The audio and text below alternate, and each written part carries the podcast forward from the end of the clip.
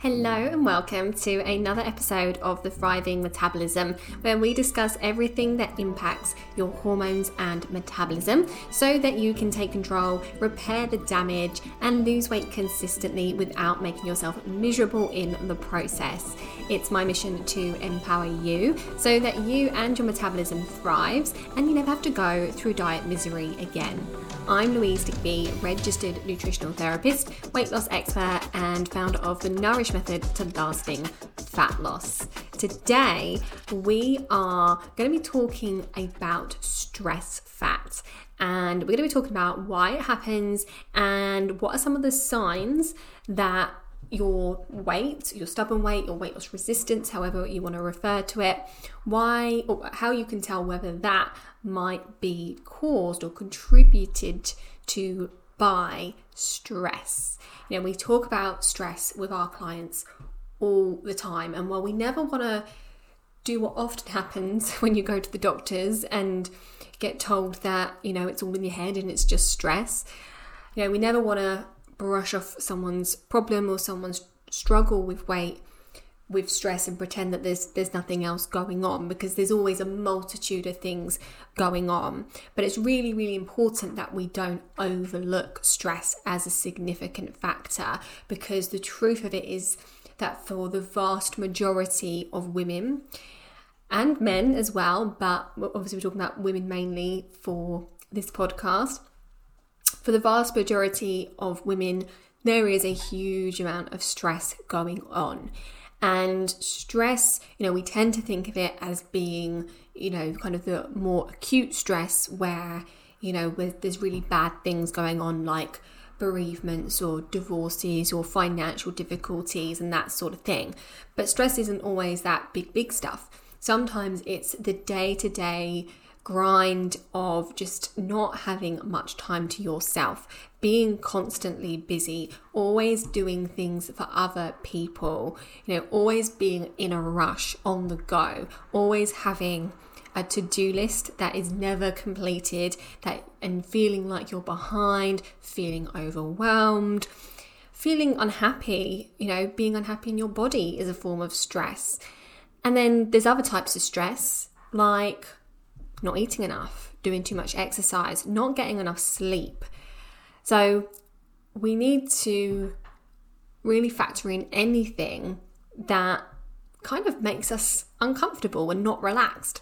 So we need to be looking at the really big picture and bearing in mind that there are so many things that could be putting our body under stress. And those are things that can cause us to even gain weight or hold on to fat uh, and not burn it very efficiently at all. And we tend to associate stress fat with kind of fat around the middle. And there are more signs, and we'll get into those in a bit. But I want to talk about first kind of why this happens in the body. Why why do we end up holding on to fat or storing fat around the middle when we're stressed? Because you know some people you know, will find that the weight drops off them when they're stressed. They can't keep weight on. Whereas others will find that they can't lose weight at all, even if they aren't eating properly because of the stress. So let's dig into to what's going on. After the age of 35, you're more likely to fall into that category of women who struggle to lose weight when stressed, as opposed to the weight drops off them when they're stressed. But it does depend on the type of stress to a certain extent as well. But really, the type of stress that I'm talking about is that day to day chronic stress that is always there. Um, so, when we're under this constant stress, we tend to have higher levels of the hormone cortisol. And cortisol is our key stress hormone. We produce it um, to help us to respond to stress or to danger.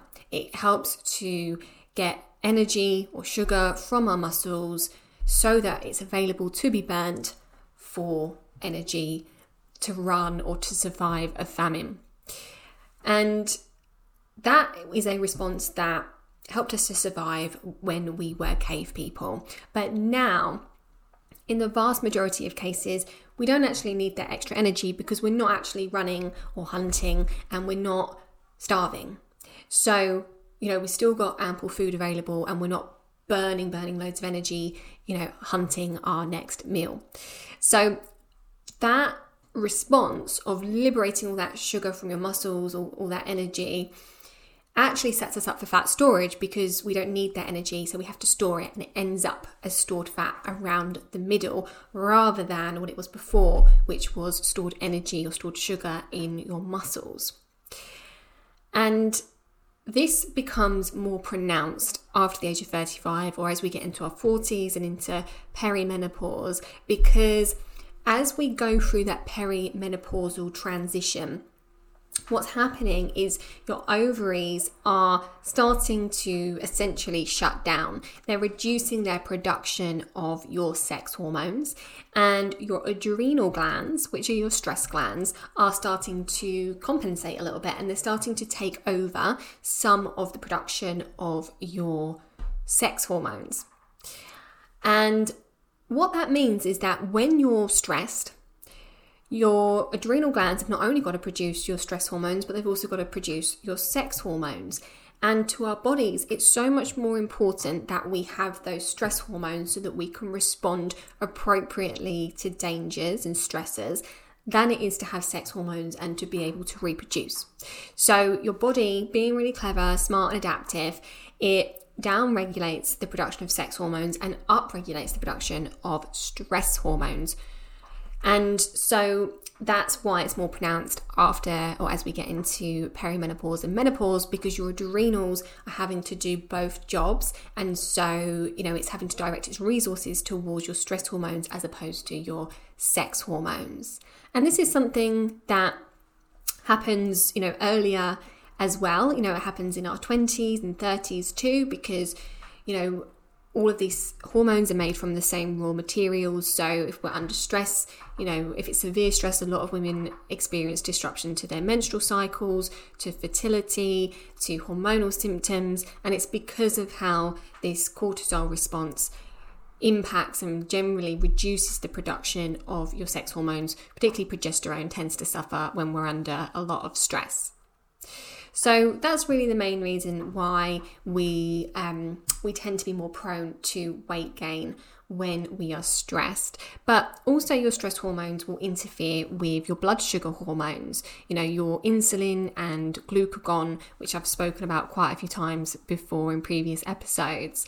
And your your body will become less sensitive to the effects of insulin when you are under stress and so your body will have to produce more of it. And insulin is a fat storage hormone. So the more insulin we have, the more likely we are that we're going to be in fat storage mode as opposed to fat burning mode. So another thing that happens when we are under stress is where I was talking about our body releases stored sugar from our muscles and stores it as fat around the middle. Well, when that stored sugar is released, our insulin levels increase, and insulin being a fat storage hormone, that is what kind of uh, facilitates that fat storage of um, fat around the middle. So, and the, more insulin we have over a prolonged period of time, the more likely it is that we could go on to develop prediabetes and eventually diabetes. And that is a problem that can make it more difficult to lose weight as well. So there's various different mechanisms going on that can increase our fat storage when we are under stress. So what are some of the signs that we might or your your weight might be caused or contributed to by stress? How do we know it's stress and not uh, because of overeating or um, other hormonal imbalances? Well, one classic sign, as I've already said, is increased belly fat. Persistent stress does cause an accumulation of fat around your midsection. Then we've got cravings. Stress is something that can lead to really intense cravings, especially sugary or high fat foods. And often that can be because of the way that stress disrupts your hormones and your blood sugar hormones and blood sugars, but also because stress tends to for a lot of people go hand in hand with emotional eating. So if you find yourself doing a lot of comfort eating or um, kind of having more binging like behaviors when you are getting these cravings, then that may be a sign that they could be coming from stress as opposed to just simple blood sugar imbalances, which can be a really common cause of cravings. Sleep problems are another sign that stress could be a factor. Chronic stress can, of course, disrupt your sleep patterns and lead to fatigue and, of course, weight gain as well. And that can be for lots of reasons, partly because lack of sleep will disrupt your stress hormones, it will also increase your hunger hormones, it will slow your metabolism. So, if your sleep is disrupted, then there's a good chance that there may be some stress going on that uh, could be disrupting it. And I'm saying it like that because a lot of people don't realize when they are under stress. Sometimes we have to have quite long conversations with our clients to be able to help them to recognize that they are under stress or, you know, different people have different words for it. And a lot of people don't recognize that anxiety is a form of stress. And, you know, anxiety is something that a lot of people live with every day. And if you have anxiety, then you are almost certainly going to be experiencing some um, disruption to the way that your body burns fat to your hormones because you're almost certainly going to have raised cortisol levels. And during perimenopause, anxiety becomes a lot more common because of the way that progesterone, which is a very calming hormone, because of the way that drops and tends to drop much more rapidly than estrogen, particularly when we're under stress. That can make us much more anxious and that can also disrupt your sleep as well. And then other hormone irregularities can be a sign of stress. You know, if your periods become irregular and they're not normally, or if they have been irregular for a while, then you may have been under stress for a while. Uh, changes in your menstrual flow as well. Um, you know, bad PMS before your period could be a sign of stress as well. Digestive issues are another sign. Obviously, digestive issues can be caused by lots of things, but if you're frequently in discomfort, if you find that there's perhaps no real rhyme or reason to your symptoms, you know, you might suspect that you've got an intolerance, but actually sometimes you can eat that food and it's okay. There's a good chance that maybe there's not a particular food that's causing you an issue. Maybe it's when you're stressed that you're getting that issue or stressed and not recognizing it. And, you know, some people that might be bloating, for some people it might be trapped wind, it could be indigestion or heartburn. Um, it could be diarrhea, it could be constipation. Any of those digestive symptoms are things that could be the result of stress. And then increased inflammation. So, Inflammation is a very uh, kind of non specific term, but it can show up in your body as things like puffiness and swelling, um, you know, particularly puffiness in the face. Um, it can show up as joint pain. It can show up as um, very slow recovery from exercise or injuries. Um, it can show up as things like rosacea, acne, um, eczema, psoriasis, and any sort of red inflamed skin. So, having more inflammation in your body is something that could be a sign of stress, or it certainly can be stress induced anyway, or made worse by stress. There's usually lots of factors going on with these things. You know, there's usually something underlying going on for it to be there in the first place, but having flare ups of these things can often be linked to stress. And so, if you've got know, one or more of these signs and symptoms, then it's well worth considering that stress could be a bigger factor in your stubborn weight than you may have previously realized. So, the big question always is what on earth can you do about it? Because for most people, you can't really get rid of the stress, it's always gonna be there.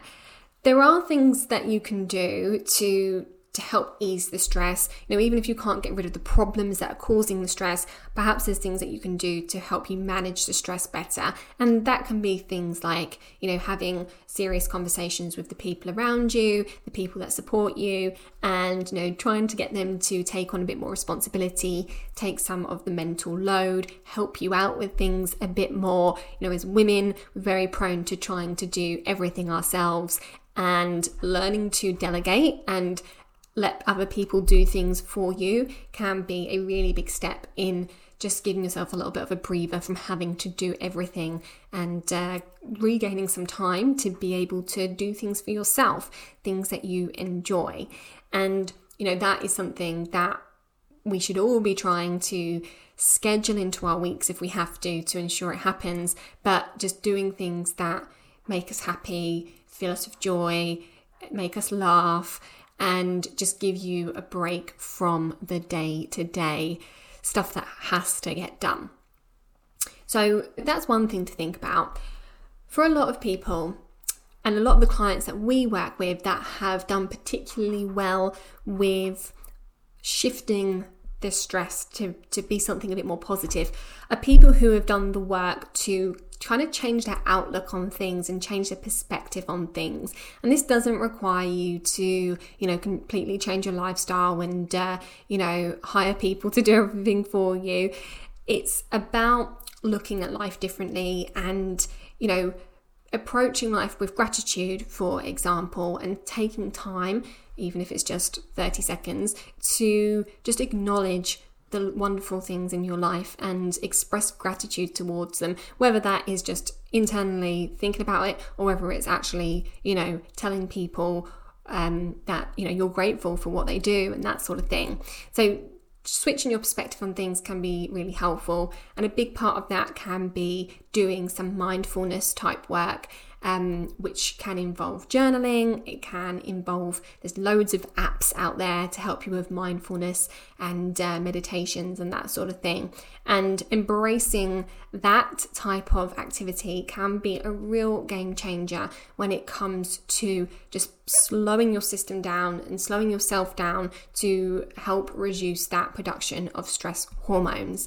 And I know a lot of people find it really hard to do mindfulness stuff and do meditation and even just rest and relax and stop to allow themselves, you know, a massage or just to be still in the quiet and read or whatever it might be. A lot of people struggle with that. And if you're someone who does struggle with it, then it probably means that you really need to do it because if you struggle to stop, then you're you're probably in that fight and flight mode constantly and we really have to practice being in the opposite of that, which is rest and digest.